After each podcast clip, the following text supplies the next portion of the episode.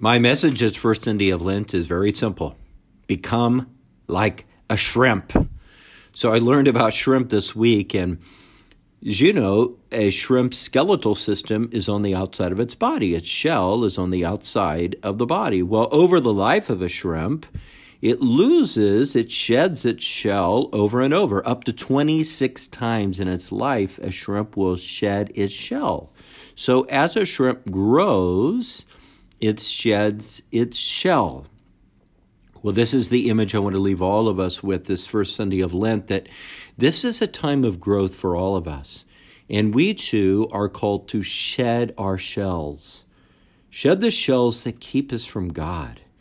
What are those shells that keep us from God? Well, the gospel this weekend shows us three temptations Jesus dealt with, and I'd like to suggest that those are the three dominant temptations we face today and reveal the three shells, primary shells, that we're called to shed.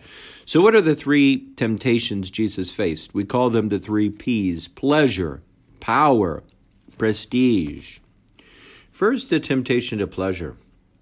Turn these stones into bread. Satiate your desires. Indulge your pleasures. Well, if it feels good, do it. Haven't we all heard that? Let's face it, the devil gets most of us at this base level. We're so easily tempted by food, drink, and sex. Thomas Merton says, Our five senses are like five children constantly clamoring for our attention. And what happens if we give kids everything they, they want? Well, they begin to rule the house. The same thing happens if we indulge our passions. They begin to dominate our lives and we become enslaved to them.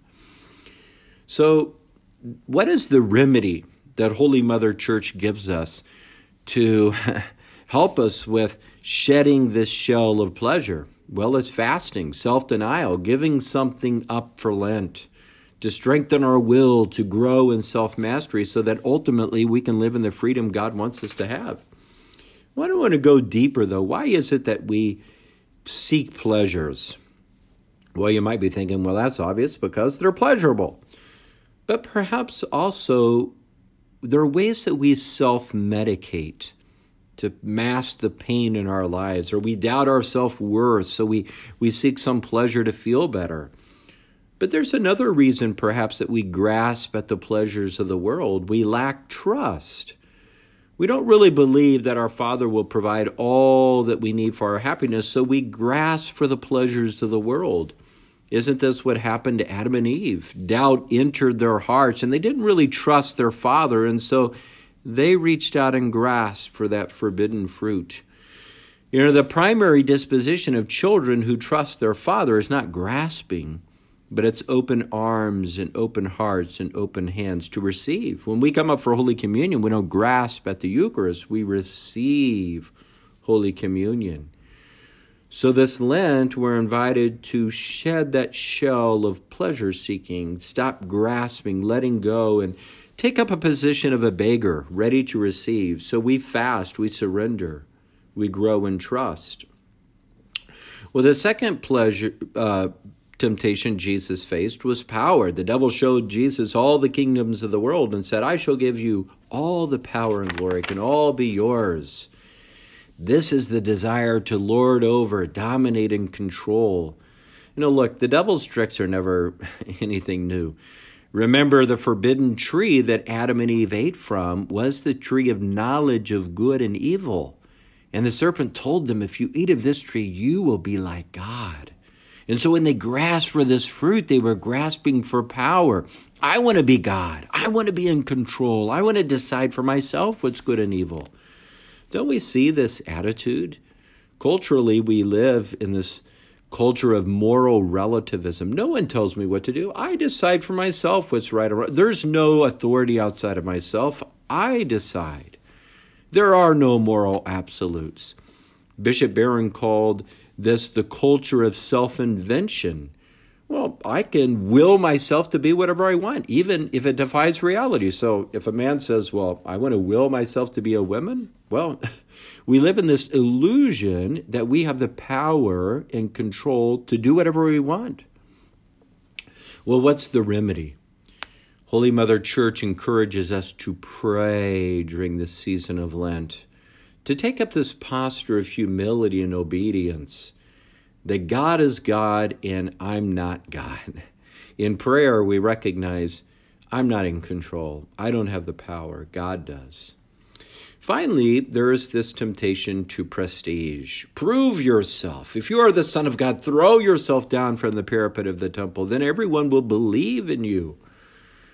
You know the story of the chicken who laid the golden eggs and would cluck, Look, look what I can do. Look, look what I can do.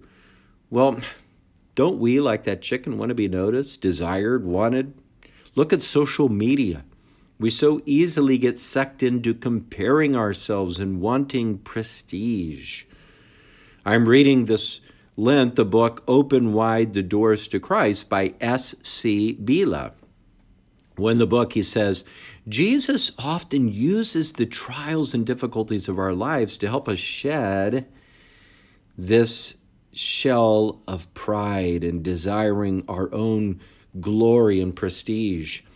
Biela says, if your openness to God continues to increase, then He will gradually take everything from you. And that's a good thing. Jesus purges and strips us of the illusory world that we create. And so, Jesus may allow us perhaps to lose our friends. And Biela says, that's actually Jesus knocking. Sometimes we lose our position, our status, our reputation. That's Jesus knocking. Sometimes we experience fatigue, physical illness, psychological problems. That's Jesus knocking. It's in coming to grips with our own weakness and littleness that the Lord purifies us of this illusion of our own self sufficiency. What is the Lenten discipline that turns us away from seeking our own glory? Almsgiving Practicing charity directs us away from ourselves and towards others. Love always flows out from ourselves toward the other, seeking the good of the other. So, what's the limit message of Lent? Become like a shrimp. Shed your shells. Stop grasping for pleasures and shed that shell of pleasure seeking. Shed the shell of this quest for power and domination and this illusion that we're in control. Shed this shell of seeking your own glory and self prestige. Remember, it's by shedding their shells that shrimp grow.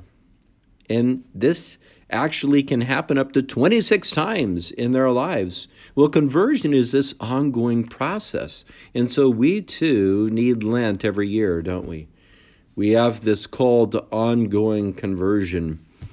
Let me close with the words of Biela.